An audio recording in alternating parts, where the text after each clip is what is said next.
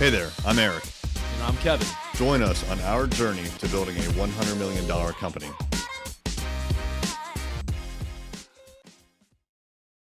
In a previous episode, I talked about a phrase that I've used my whole career, which is if you don't ask, you won't receive.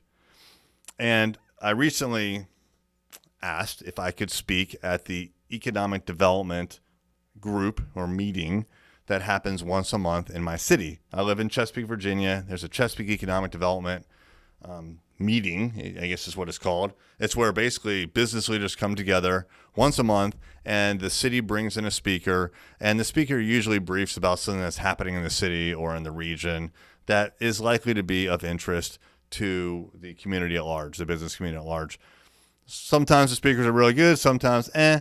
But I asked if I could actually become a speaker at one of these meetings. They typically draw about 100 business owners, and I thought it'd be a really good place for me to let them know about some of the things that are happening in marketing and give them some tips and tricks, something very actionable that they could do right away. And honestly, from a business development standpoint, it's fantastic for me and us, right? So, going back to before the holidays of 2018. So this probably goes way back to like September is when I first asked if I could speak.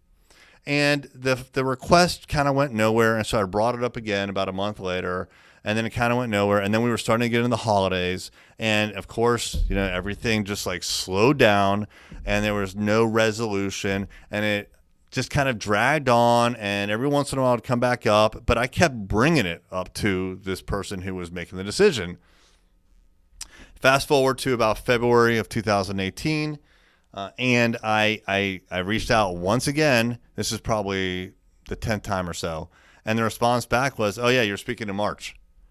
And so, like again, if you don't ask, you won't receive.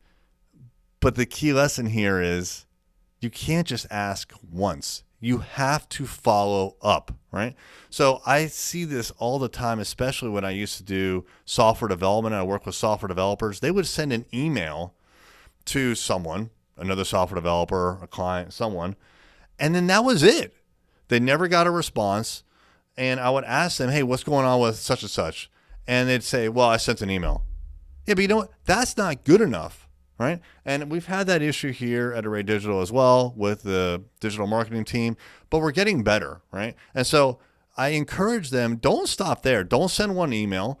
Don't just like put your hands up and say, well, ball's in their court. I did my job. No, no, not at all. You have to pick up the phone and follow up, right? So follow up by email. If you don't get a response, follow up again. If you don't get a response, pick up the phone and call them, right?